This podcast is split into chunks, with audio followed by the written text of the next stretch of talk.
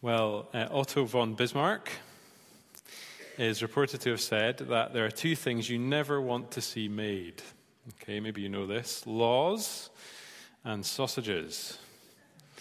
Uh, but I think I'd add a third thing this evening. I think I'd add uh, sermons. Okay, you, you don't want to know, really, uh, what uh, it's, you don't want to see what it's like to make a sermon, the, the tears, the prayers, the desperation uh, that can sometimes uh, go into uh, preparing a sermon. One of the questions uh, that people like Andy and myself and Chris and others have to wrestle with when we are preaching is how much of God's word to put before God's people. Um, do we do what we sometimes do at St. Peter's? Do we take a, a kind of deep dive into one verse? Uh, do we do what Andy did this morning and look at a, a really obvious kind of section of Scripture? Or do we sometimes stand back and try to take in a kind of bigger view?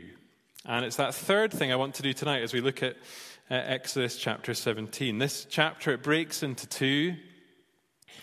Uh, the headings you'll see in your, your Bible, hopefully. It's kind of obviously it would break into two sections. And we could uh, spend two weeks looking at it.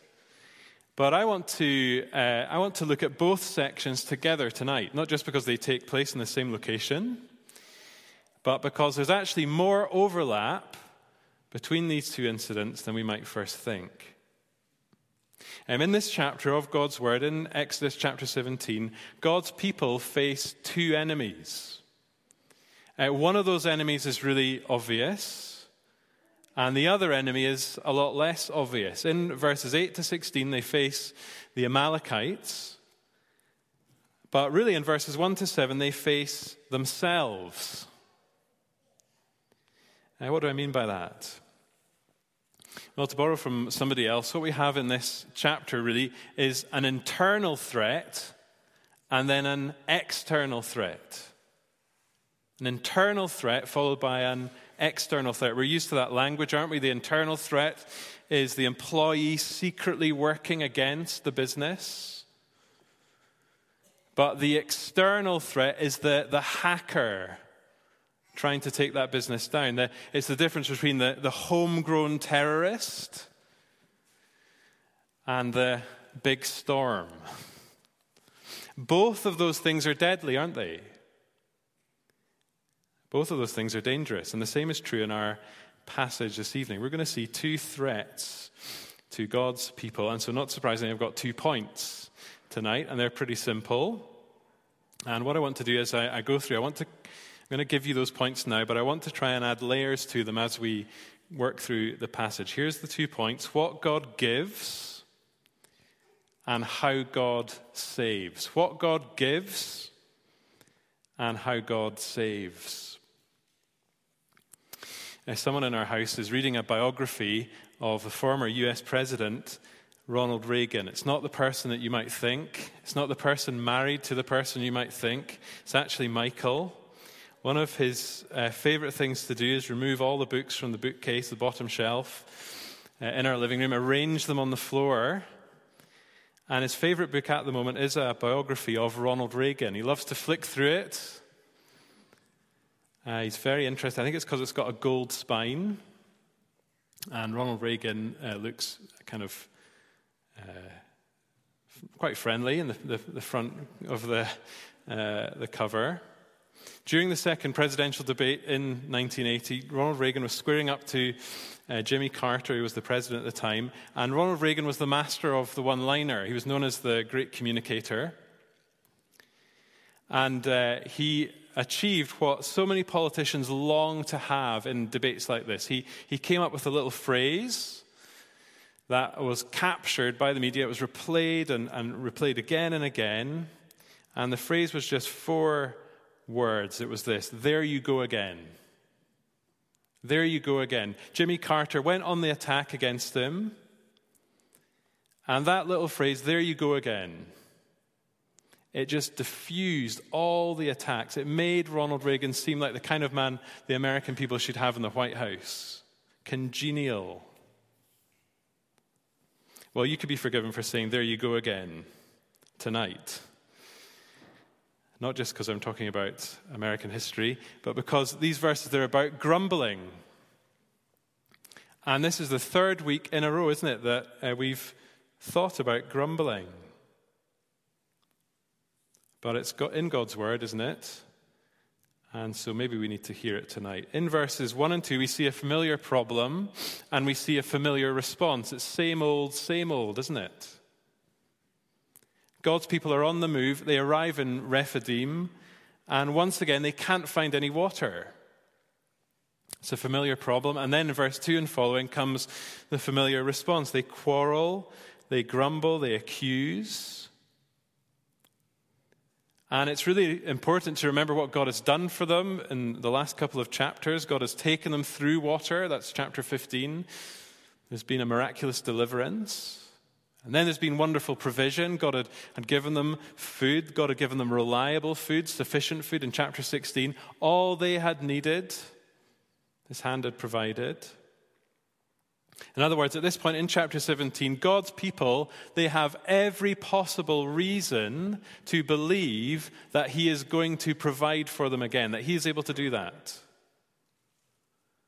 And yet, instead of crying out to Him in their needs, Instead of acknowledging their dependence on Him, they grumble, don't they?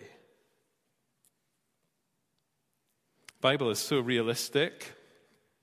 Uh, this story hasn't been kind of edited out. If you and I were writing it, we'd probably want to, you know, delete this account. The characters have not been airbrushed. Because sometimes people who have experienced God's goodness in a very real way, the people who have every reason to trust in Him, Sometimes people like that, people like us, behave like this.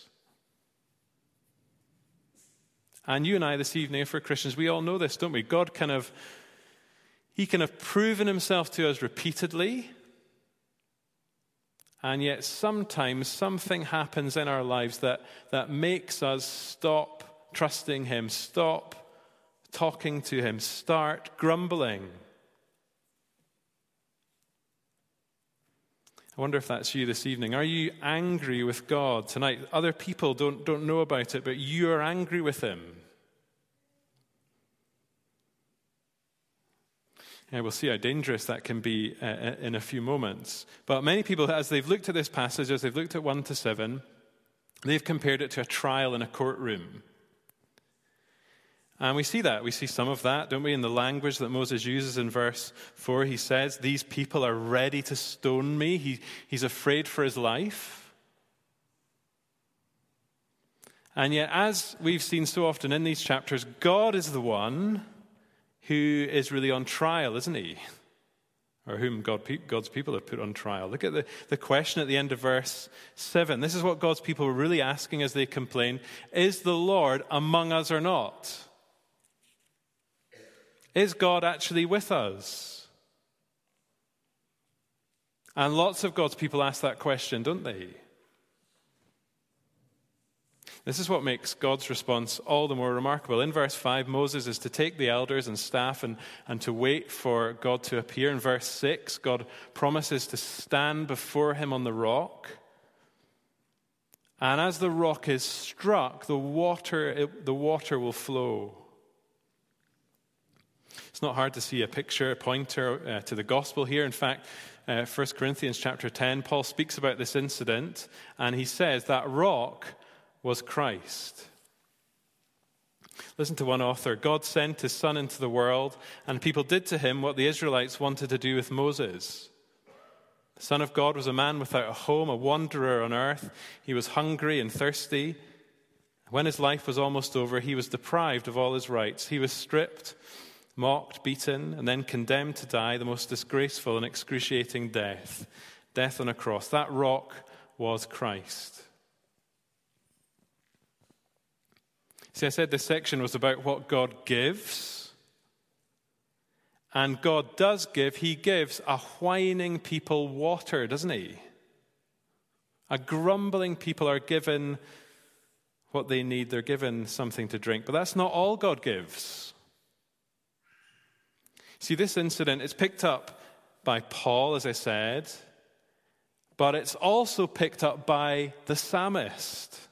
Look at the two names in verse 7 that are mentioned there Massah and Meribah. And as you have those uh, two names in your mind, turn with me to, to Psalm 95, which we read at the beginning of uh, the service. Psalm 95. And look how this incident uh, is picked up by the psalmist. Psalm 95, it's, as I said, it's the kind of psalm we often read at the beginning of a service. Its verses uh, are, are, lovely, aren't they? Uh, the, the, few verses at the beginning, uh, they speak about uh, God being our rock, our creator. They say that we're his flock. It's wonderful stuff. But then look what happens towards the end of verse 7. Suddenly, uh, there's a big change. In fact, the change in this psalm is so stark that lots of people have said maybe this psalm is like two psalms glued together. Because look what the psalmist says at the end of verse 7 Today, you have a God who is your shepherd, is your king. Today, if you hear his voice, do not harden your hearts as at Meribah, as on the day at Massah in the wilderness, and so on. And so tonight, there's a warning to us from this little passage. Even though God provides, even though He gives water to His people, we need to ask questions like this Are we testing God? Are we grumbling against God? Are we listening to God? See, the sobering warning at the end of the Psalms, Psalm 95, is this that God swore to those people, they shall not enter my rest. And the writer of Hebrews has our passage, and he has this psalm in mind when he comes to chapter 3 of his letter. He says, Take care, brothers, lest there be in any of you an evil, unbelieving heart leading you to fall away from the living God. And then he says this it's, it's, it's kind of manna language. But exhort one another every day as long as it is called today. Do that, he says, that none of you may be hardened by the deceitfulness of sin. So, tonight, can you hear the, the warning in the whining? Uh, hell begins with a grumbling mood. That's what C.S. Lewis said, isn't it? That's what we uh, mentioned a few weeks ago. Hell begins with a grumbling mood. And that's where grumbling can lead. It can cause us to so question God, so take Him for granted that we harden our hearts, that we turn away from Him for good. You've taken me for granted. I wonder if anyone has ever said that to you. I wonder if you have ever had to say that to somebody. You've taken me for granted. It can happen in any relationship, can't it? But this story, our Psalm as well, it's saying to us that must not happen with God.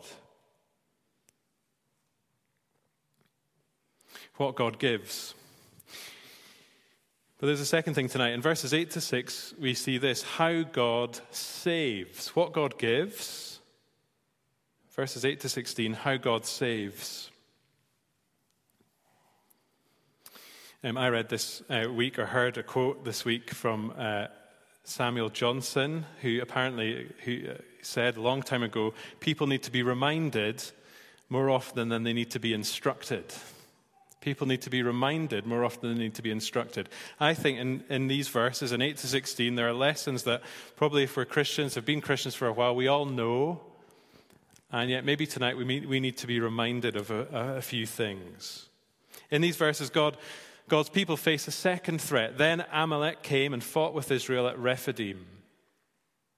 That's the kind of sentence you and I we can read in the Old Testament, yet we can easily miss, can't we? The fear, uh, the uncertainty behind that sentence. God's people have just escaped from a tyrant, but now they're face to face with another one, face to face with another foe.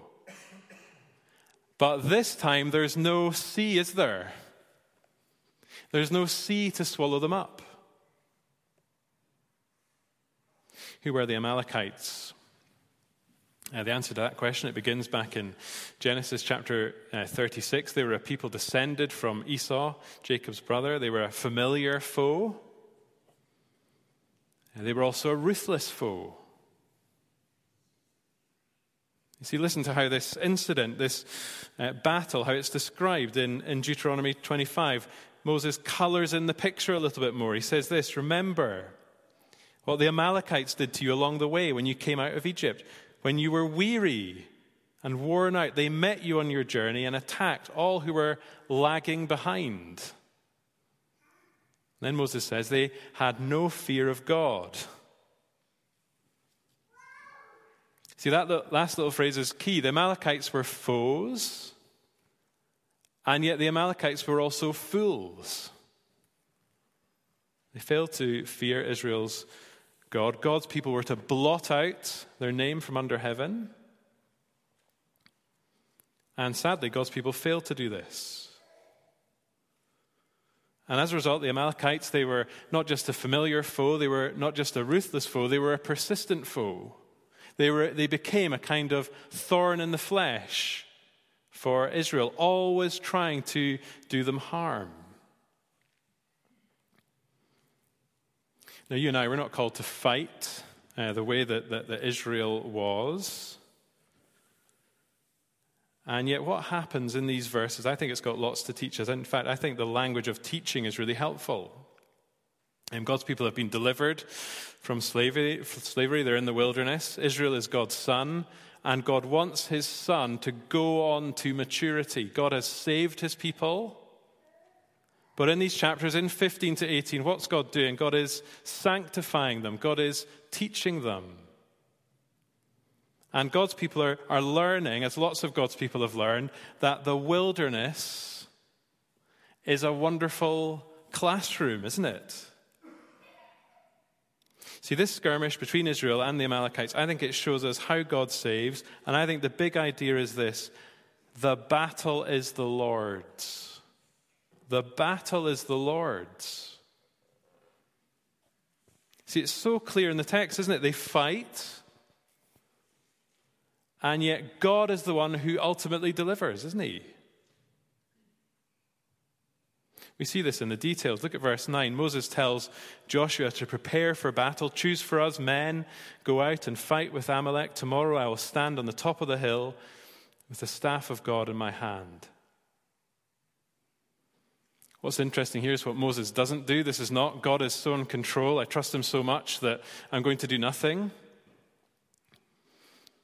Sometimes believers can think that the really pious thing in, in a situation is just to sit back, to, to let God be God, to let go and let God. Well, the Israelites don't do that, do they? They fight.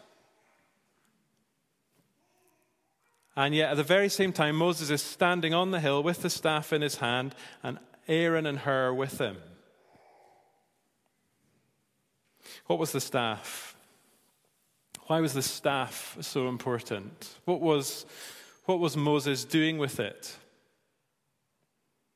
Listen to one author, Phil Ryken. The staff was the instrument of divine power and the token of God's covenant promise. By holding it up to heaven, Moses was appealing for God to defend his people. That's helpful, isn't it? Moses is he's praying to God, he's pleading with God to deliver, to help. These are your people, Lord. You've called me to lead them. You brought them out of slavery. God, you've made promises to Abraham, to Isaac, to Jacob. You, you've promised to be with us. You've said you'll be our God. Deliver us. Deliver us from the hands of our enemies. God, do what you've said you would do. Be who you've promised to be for us. Brothers and sisters, tonight you need to know that you can pray like that. You can pray God's promises, God's character back to Him. You can appeal to Him on the basis of who He is and what He's done. We can get practical. Lord, you have promised to never leave me or forsake me. Help me to, to know you're with me. I feel afraid. Lord, you've said in your word, all things work together for good. Help me to believe that now because my life is falling apart. See, it's so clear, isn't it? Prayer, the prayer of Moses, it matters so much, doesn't it? Look at verse 11. Whenever Moses held up his hand, Israel prevailed. And whenever he lowered his hand, Amalek prevailed. Hands are raised in battle. But hands are also raised in prayer, aren't they? And there's such a direct link between Moses' prayer and Israel's victory. As his hands grow weary, it's a familiar story, isn't it? Aaron and Hur, they come, they, they hold up his hands. I've always thought his hands, like it's hard, even when people are holding up your hands, they must have been exhausted. He must have been exhausted. But when I first read this passage again, I thought of this Psalm 127 Unless the Lord builds the house, the builders labor in vain. Moses' prayer was an expression, wasn't it, of his dependence on God, his humility before God. And you and I, we need to learn from that, don't we? Church life, family life, our work, our witness, our bearing up under suffering or loss. In all of these areas, you and I, we are completely dependent on Him. We cannot do them without Him. See, it's apart from me, you can do nothing. That's the Christian life, isn't it? If we try to, to labor, if we try to do things in our own strength, we do them in vain. And you and I, we don't always think like this. We don't always act like this. Take church life. You can actually build something that looks very like a church very easily.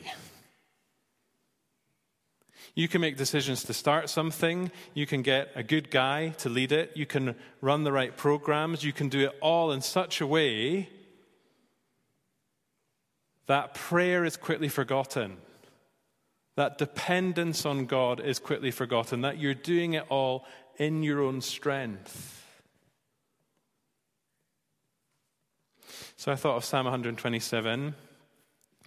But I also thought of Ephesians chapter 6, because I think this passage, I think it points us to the reality of spiritual uh, warfare. Andy spoke this morning, didn't he, about things going on behind the scenes. And you and I, this evening, we're in a battle. We actually have an enemy and we are called to fight against him.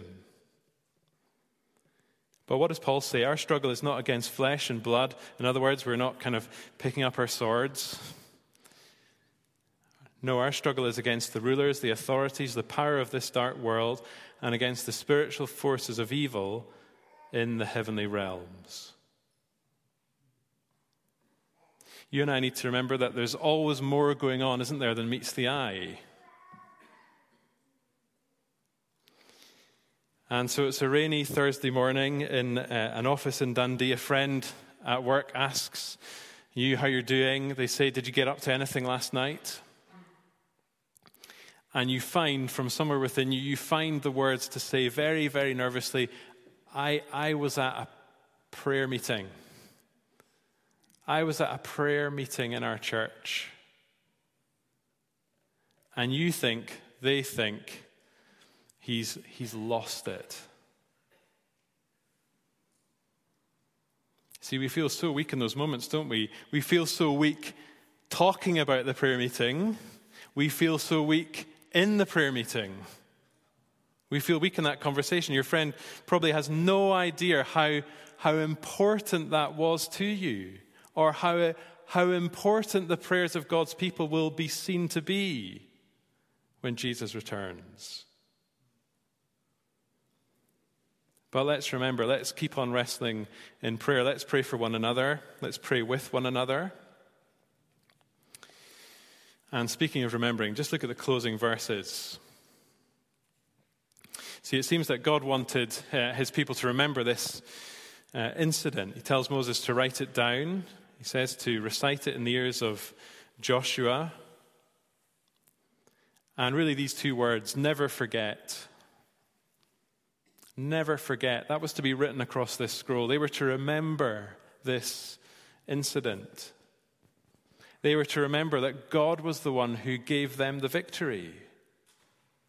They were to remember how God gave them that victory. They were to remember that God's ultimate victory over all that opposes him is certain. He would blot out the Amalekites. There would be war from generation to generation.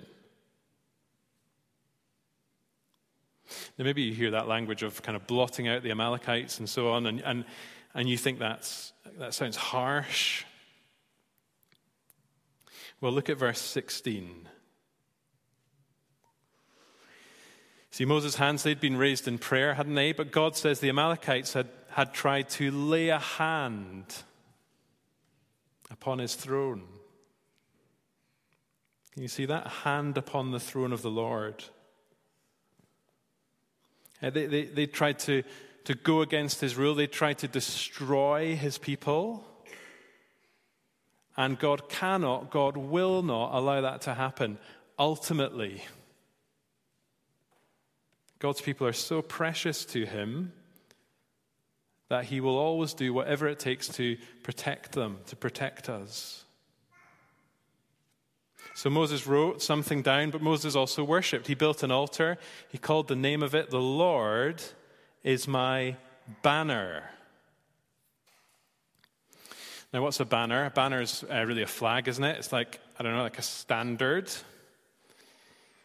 Uh, a banner is the kind of thing you see in the heat of a battle. It's the kind of thing that troops gather around. It's the kind of thing they fight for. And, friends, tonight, Jesus Himself is our banner. See, listen to uh, Isaiah chapter 11. It's a beautiful chapter. Uh, you can read it later on. It's a chapter that speaks about the great future God has for his people. And at the heart of that future is the Messiah. But listen to what's said about him in Isaiah 11. In that day, the root of Jesse will stand as a banner for the peoples. The nations will come, they will, they will rally to him. And then Isaiah says, His resting place will be glorious. It's, it's a promise. It's a promise that when Jesus comes, the nations will flock to him. They'll come to him like a magnet. He will be the center. He will be the focus. He, all eyes on him. Friends, we are in a war. All sorts of trouble will come to the church threats from outside, threats from inside. But what did Jesus say? In this world, you will have trouble. But take heart, I have overcome the world. He is our prophet. He, he speaks the truth to us. He is our priest. He lives to pray like Moses, to, to intercede for us. And he is our king, our warrior, who will one day come, one day come for us. May God help us to, to look to him and to live for him and to do that until at last, until at last we enter his rest. Well, let's pray together.